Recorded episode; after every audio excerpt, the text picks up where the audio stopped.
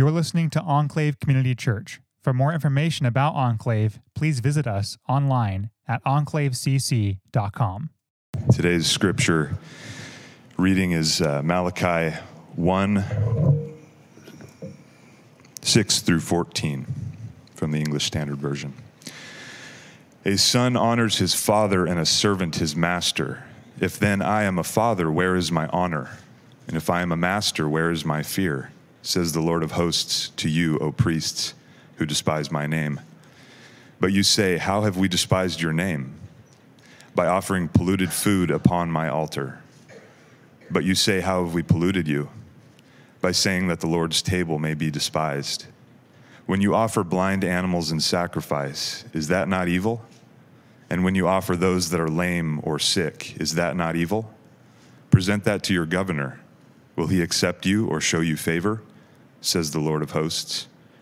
And now entreat the favor of God, that he may be gracious to us. With such a gift from your hand, will he show favor to any of you? Says the Lord of hosts. Oh, that there were one among you who would shut the doors, that you might not kindle fire on my altar in vain. I have no pleasure in you, says the Lord of hosts, and I will not accept an offering from your hand. For from the rising of the sun to its setting, my name will be great among the nations, and in every place incense will be offered to my name, and a pure offering. For my name will be great among the nations, says the Lord of hosts. But you profane it when you say that the Lord's table is polluted, and its fruit, that is, its food, may be despised. But you say, What a weariness this is, and you snort at it, says the Lord of hosts. You bring what has been taken by violence, or is lame or sick, and this you bring as your offering. Shall I accept that from your hand? says the Lord. Cursed be the cheat who has a male in his flock and vows it, and yet sacrifices to the Lord what is blemished. For I am a great king, says the Lord of hosts, and my name will be feared among the nations. Let's pray. Father, we thank you for another Sunday that we can gather here together, and we thank you for the way that you are working in this congregation and, uh, and in the way that you are providing for Enclave and for, for the individuals that attend here and for the, for the fre- uh, friendship and the fellowship that we can, we can see in these various groups that we have throughout the week, from book studies to villages to community uh, projects in the yard and such. Um, we're humbled to, to be a part of that. And, and we pray now, Lord, that you would give us ears to hear and, and hearts that are prepared for this message today. I pray that you would find our offering to be pure, um, that you would root out those things that are corrupt in us. We thank you for your son Jesus, most of all, for his death and resurrection on our behalf. We pray these things in your name. Amen.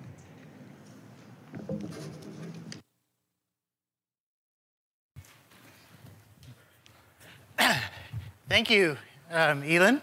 Good morning to all of you. Um, today, we're going to talk about the topic of half hearted worship, the problem of half hearted worship.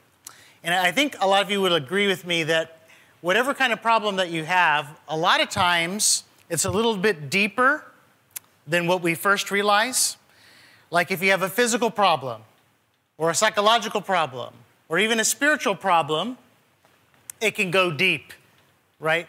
And it's important, therefore, that we would take it up by the root, like we address problems at the root of the problem. If you have a weed in your garden, you want to get it out by the root because of what it does to the rest of, of the garden, and it, it, can no longer be an issue. That's the only way that can, we can have like a lasting solution to the problems that we have in any of those arenas. So, like for example, like a good doctor knows that he has to address the cause of a symptom. He has to do more than just address the symptom itself. Like some of you saw um, Brett last week. Brett and I have been buddies for almost a decade now. We have been in and out of, of small groups. And I remember just before he learned about his cancer, we were in a small group and we were praying about his back pain. He had back pain. And so he went to the chiropractor and he was just, he kept on having back pain. But what they learned as he went to another doctor and did other tests and other things like that, that the, that the cause of his back pain was actually cancer. Now, can you imagine if we just kept only addressing the symptom of his back pain? Like we, would, we wouldn't have Brett. But, but thankfully, he went through the chemotherapy, everything that he needed to address the cause of the symptoms that he was experiencing. So we see that principle like in the physical realm where we have to address the root issue, right? We also see it in like the counseling realm or the psychological realm. Oftentimes, when, if you're a good counselor, you know that when people come into your counseling room, that the presenting problem, right, isn't always the root problem. In fact, it's very rarely the root problem, right? So you may come in because, all right, I'm addicted to this substance or I'm addicted to this behavior, I have this relational issue, right? But there, it, that's, you just didn't end up there, right? Like there was a process that you got to to get there, right? And, and usually there's some issue back here that needs to be addressed. There's like the root of the problem that has led to the presenting problem that you now have. So we see that truth there in that realm as well. But also in the spiritual realm, we see this truth happen. In, in the New Testament, it'll often talk about fruit, right? So our God honoring behavior, our God dishonoring behavior, those are fruit that are born out of our heart. So those fruit tell you something about a deeper issue with regard to your heart and your relationship uh, to, to God. And all of this is going to become important today as we look at some God dishonoring behavior that the children of Israel were engaging in during the time of Malachi. Now, we have said before that Malachi was written to some Israelites who were coming out of their Babylonian captivity back into the land of Israel, and they have set up shop in Jerusalem. They have rebuilt the temple. They're offering sacrifices now. But on top of that, some wrong ideas about God had begun to creep in, they crept into their minds and in, in their hearts. And Malachi is written to address some of those wrong ideas through six disputes that we've been talking about where God brings a truth claim, or in this case, he brings a charge, and then he defends that truth claim or charge, and all while the children of Israel are disputing these truth claims. Now, we sort of camped out for a little bit, a little bit longer than I thought we would actually, on that first dispute. And part of the reason for that is because it's so foundational to the whole book. And in the first dispute, God's truth claim that he brings forward to the children of Israel is to say, I love you. I love you with a covenant love, a love based on promises with the expectation of, of loyalty, right? Like a marriage. He said, I love you. And then the children of Israel, they say, What? Like, what? No way. How have you loved us? Right? And then remember, God says, Well, remember when I came against those who opposed you in the Edomites? Right? And, and we kind of talked about how that was an interesting sort of answer to their, their question. It kind of reminds me of like, you can almost imagine the scenario where a husband says to a wife, I love you. And she says, How have you loved me? And she says, Well, remember when that guy broke into the house and, and he tried to harm you and I fought him off? Right? That, that's basically the kind of argument Yahweh is making with the children of Israel in the first dispute. But today we look at the second dispute. And now the truth claim is actually a charge that Yahweh is bringing against the, the people of Israel. Just like when he said, you know, the first truth claim is, I love you.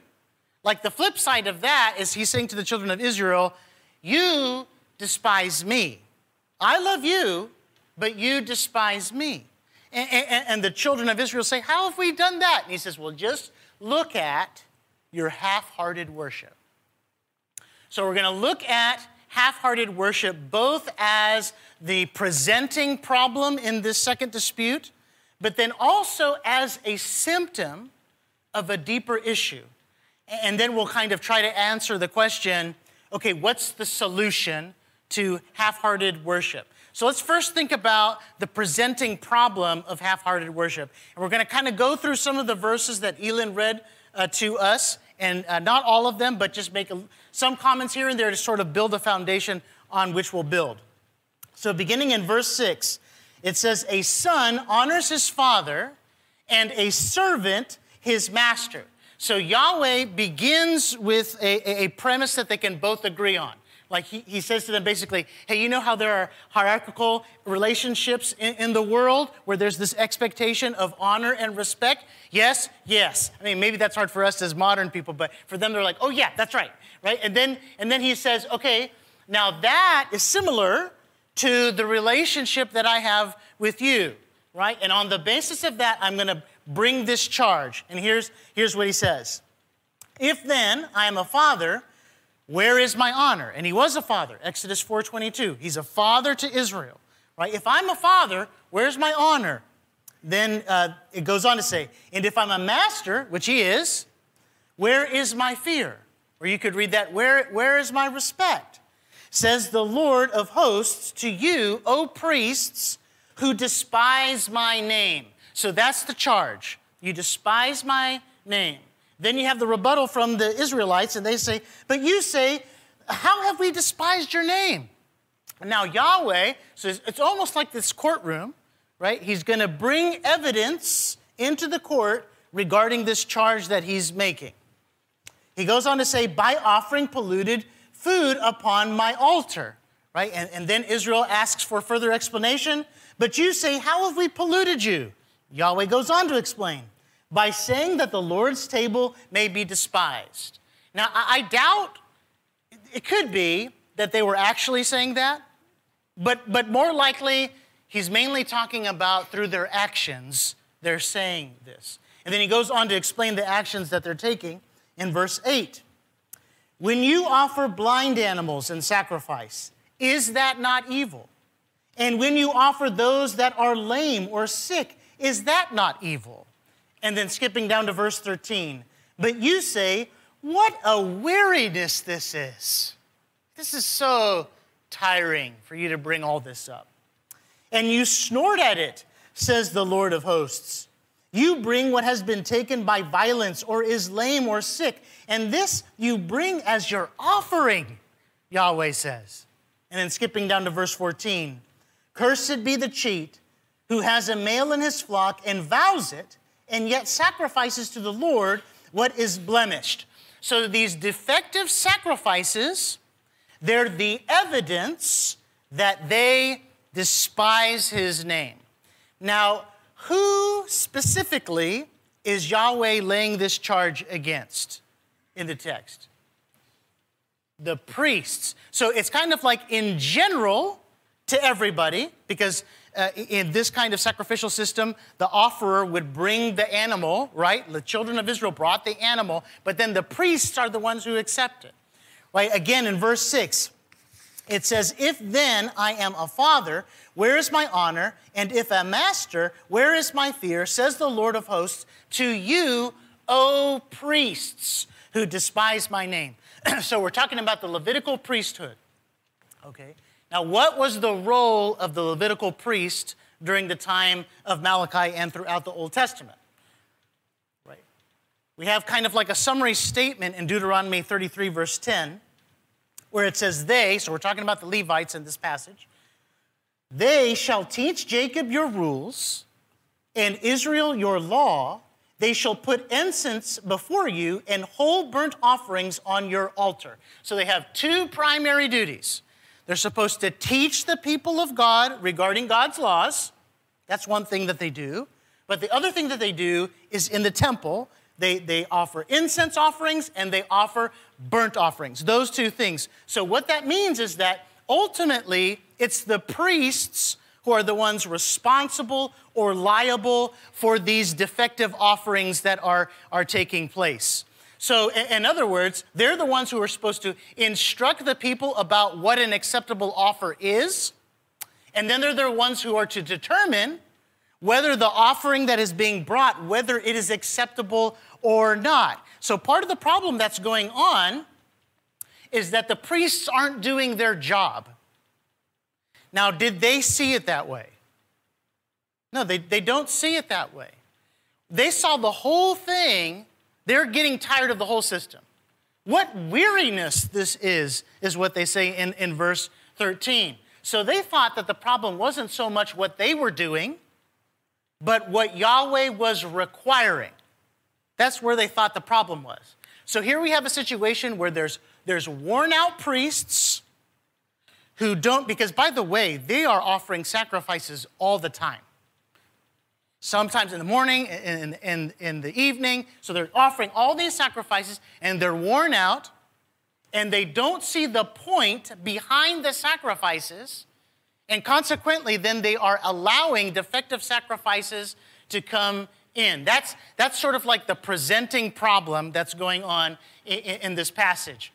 Now, if we're honest, we, like if we think of this as a counseling room where we go and meet with the wonderful counselor, God, who heals us, like we come into this room with very similar presenting problems. Or I'll speak for myself, right?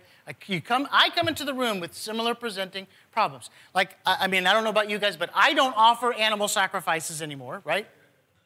I never offered animal sacrifices. We don't offer animal sacrifices anymore right? But you can, you can get worn out. You get worn out and you begin to wonder is, is it really worth following God? Is it really worth all this sacrifice? Is it really worth going against the constant stream of everybody else? Is this really worth it? Right? And we haven't totally given up on religion. I mean, I mean, here we are, right? Like we're, we we came right? But we're just sort of like, we're, we're kind of tired and we're kind of half hearted about it.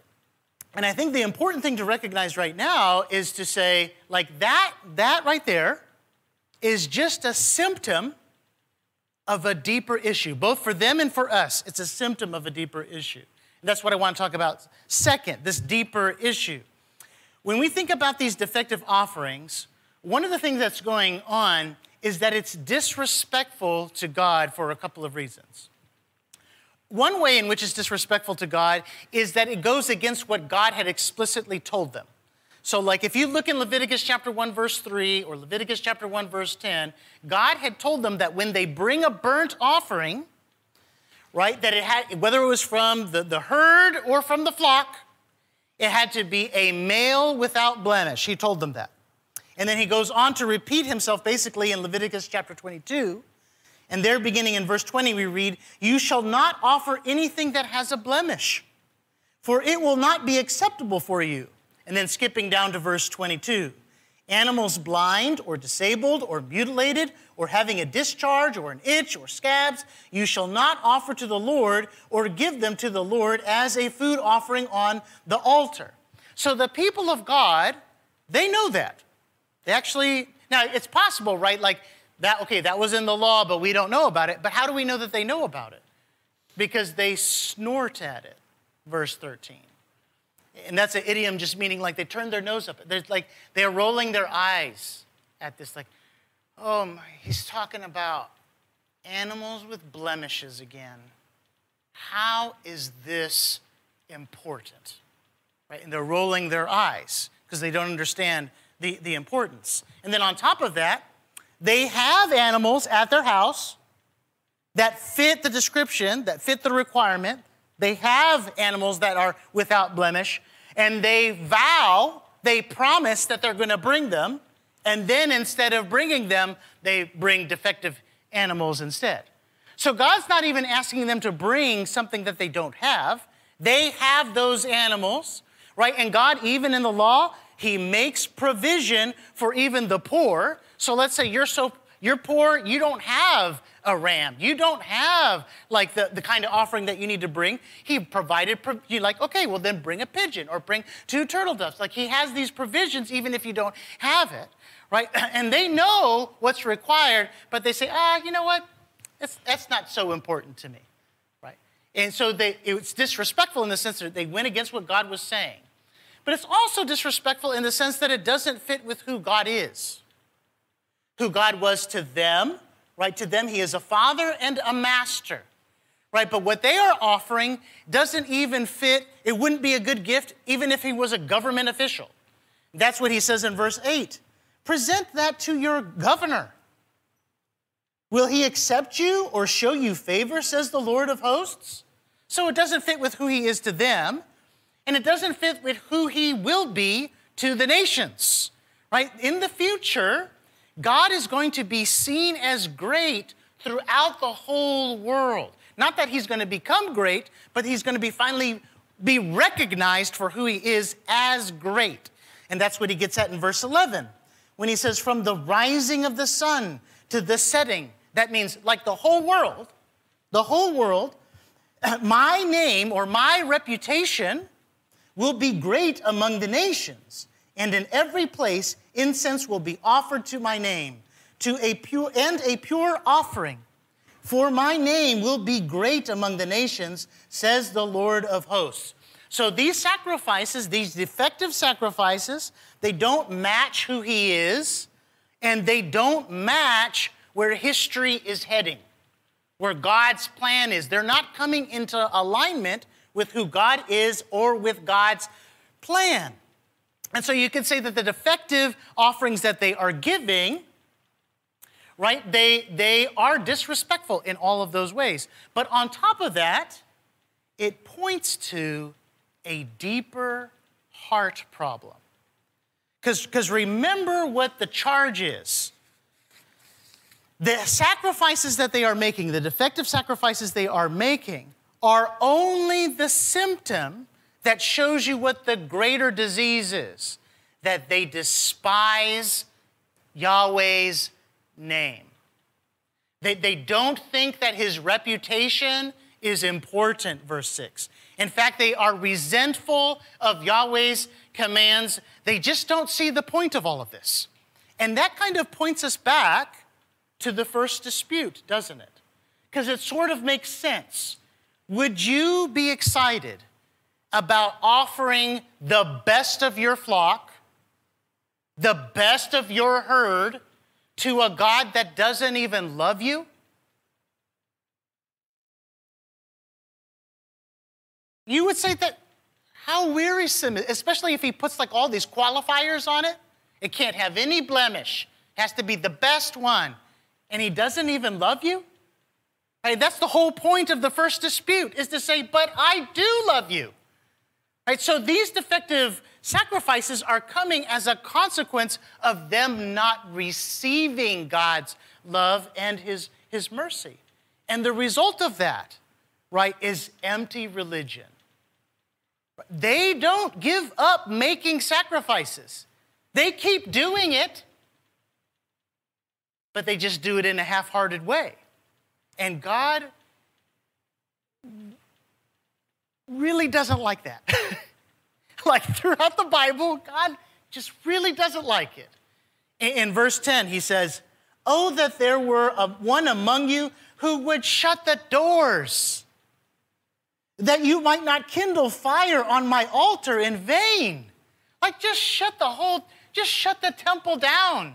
Don't do it like this. Because it's not ultimately about the sacrifices, actually. Listen to what the Old Testament, Old Testament prophet Hosea says in Hosea 6 6. For I desire steadfast love and not sacrifice. The knowledge of God, that's relational knowledge, rather than burnt offerings. God hates empty religion because it misses the whole point. Right? He wants to pour out his love on you in such a way that you're so filled with his love and mercy that you you just can't you can't help but but praise him authentically. Right? And it's really this invitation to enter into God's triune life. The Father has loved the Son for all of eternity. And he he's just constantly thinking about how can I make much of my son, the Lord Jesus? And Jesus is the same way. It's not compulsion for them. It's not like, well, I ought to make much of my son. No. And neither is it for Jesus. He's not saying, well, you know, my father said I ought to make much of him. You know, no, it's like, man, how, how can I make much of my father? And, and this is an invitation into that, where you're, if he's pouring out you're receiving his love. He said, I love you based on promises to your forefather. I am for you. I defend you against your enemies. I love you. And you receive that, and, and to the point of saying, okay, what, like, I need to give the best of my flock, the best of my herd. What, what's the best, the best that I can bring to acknowledge both my, my sinfulness, like I don't deserve to come into the presence of God, God's holiness, and my, my adoration for Him. And it's not drudgery. Like if you know God and His magnificence and, and, and His, you don't even, you don't have to tell, okay. The best meal I ever had was on the, on the shores of Spain. I saw the fishermen bring the fish that we were going to eat into the shore. Like I'm watching it. And, and it's illegal now, but they, they, they, they fried up these little bitty fish. And dude, those things were freaking amazing. Like, like it's just like the best tasting food I ever had. And I, when I came back, I was telling everybody about this fish that I ate. Now, did somebody say, now when you get to the United States, you ought to tell people about the fish that you ate in Spain? Nobody said that. Nobody had to tell me that, right? Because it's like, this is amazing, right? And so the same thing with God. When He he pours out His love into you, and you really experience His love and His mercy. You can't help but say, Oh my goodness, like Jesus saved me. I was going in the opposite direction. I was addicted to all these different things. Like I did the wrong thing in different iterations all the time. Like the good things I did for selfish reasons. And God saves you? right? It's like, how can I, man, how can I praise this God who's so good, who gives his son, right? So that, that's like the core issue that he's getting at with the children of Israel, right? The real issue is not these defective sacrifices, that's just the symptom of a greater disease, right? Hearts that aren't receiving his, his love and, and mercy, who don't understand that they're so sinful that they're not, they couldn't come into the presence of God. But God is so loving that He's coming near to them in the temple and providing this way for them to have a relationship. Like they're missing all of that. So, with all that in consideration, let's now think about the final question. So, what is the solution? What's the solution to half hearted worship? Right, because you might say on the surface reading uh, of this, you might say, like, well, seems like God doesn't like animals with blemishes. That's what it seems like. So, we don't want him mad at us. So, how about we just, you know, form a committee, let's talk about it. How about we offer animals without blemishes? Right? That'll solve it, right? But that solution doesn't go near deep enough right? Because that's not the issue, really. That's just the symptom. It's like if we just kept giving back rubs to Brett when he has cancer, or aspirin to somebody who has a broken leg.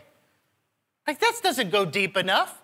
Half hearted worship comes as a result of not receiving all that God wants to, to give us. So, how could that be solved by changing your behavior. Oh, we'll just change our behavior. That makes no sense. No, what God is saying is like, no, I love you so much. Come to me. Come to me. Turn to me and ask me, God, open up my heart to be able to receive your love and your mercy. Because God has shown his love, like he showed it to the Israelites when he, he warded off the Edomites who were oppressing them.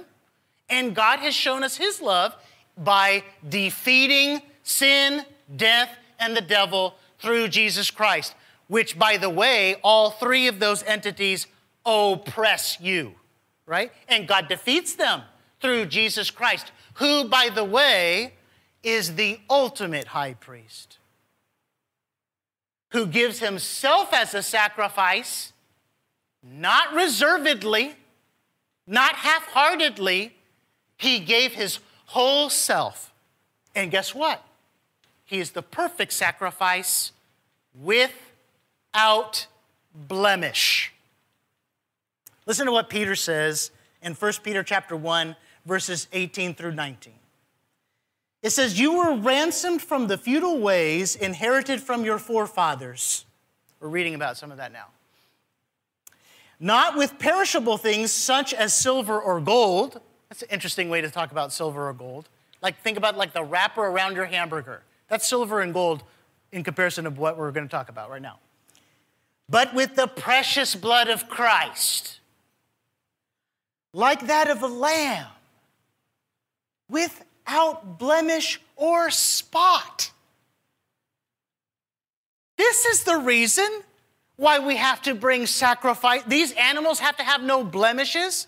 God's not against, I mean, He is in a way, but He has no particular beef with blindness or lameness.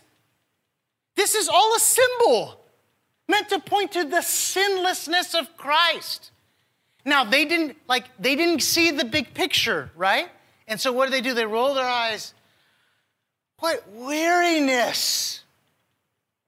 And, and, and you know, this kind of hit home for me this week where I was just thinking, like, man, there, there are things that God prohibits, and there are things that God requires of me. Right? And I'm like, oh man, like, why does this matter? Is it possible, Andrew, that you don't have the whole picture? Like, if, if God is who you say he is, and that means way, way bigger than Andrew de Kanter, who lives on a tiny blue planet, who's only lived for 43, 44 years, something, almost 44 years, right? Like, do you think that the infinite God, who made the whole universe, you think that he might have a better idea of what the big picture is than you? Well, of course he does. And maybe he doesn't explain everything to you because maybe you wouldn't even understand it. Like maybe you wouldn't even be able to understand it. Maybe it's not so much that he's even withholding it from you, although he has the right to do that. Maybe he just knows you wouldn't even be able to receive it.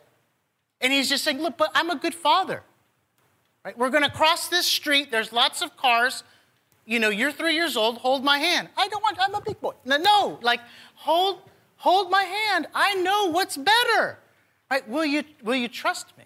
Will you trust me? And that's part of what's going on.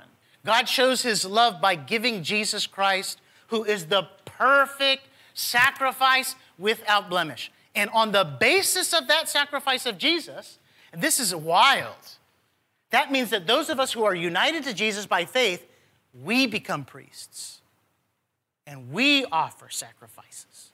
This is what Peter says in 1 Peter chapter 2 verse 5. This is Peter talking to Christians and he says, "You yourselves like living stones are being built up as a spiritual house to be a holy priesthood, to offer spiritual sacrifices acceptable to God through Jesus Christ." But it's only insofar as we embrace the love of God through Jesus and his gospel that we will make sacrifices that are deserving of God, that, that, that is, are acceptable to God. It's, it's only then that we will present our bodies as a living sacrifice, holy and acceptable to God, which is your spiritual worship. You've got to be filled up with God's love for that to even be possible.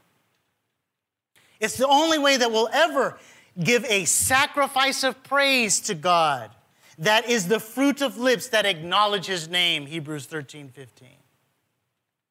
So if you've come into the room with a half hearted worship problem, which I would venture to say, if you say I didn't come into the room that way, then that's another issue, right? But if you come into the room with a half hearted worship problem, right, there's good news. Right? That God can, God can heal that. And the point isn't like, you know what? Uh, we're going to sing some worship songs here in a little bit. I- am going to fake being more excited about it. That's not what we're talking about, right? We're not talking about faking it more. We're talking about saying, like, you know what? I've been saying I have a back problem, but I actually have cancer. it's like riddled through my whole body. And God, can you bring, bring your loving radiation that sometimes hurts, like the flesh has to die even, to pour in your love into me. Open your open my heart to receive more of your love and mercy so that I can embrace the Lord Jesus who is the lamb of God who takes away the sins of the world. He is a sinless sacrifice a perfect sacrifice. Today we celebrate communion. And it's pretty fitting isn't it that we would remember his perfect sacrifice at a time like this. So if you take the bread,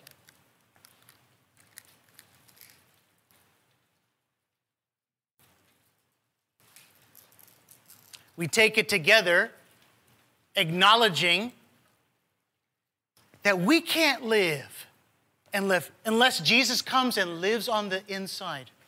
And Jesus has created a community with his precious blood. Through his blood, through his death on the cross, his body broken, we become one body in Jesus. Let's take together.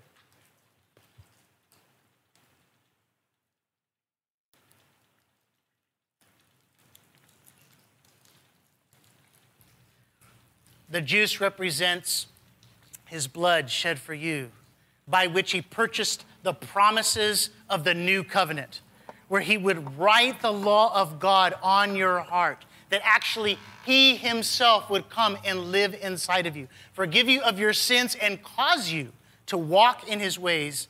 Let's take and drink. Let's pray.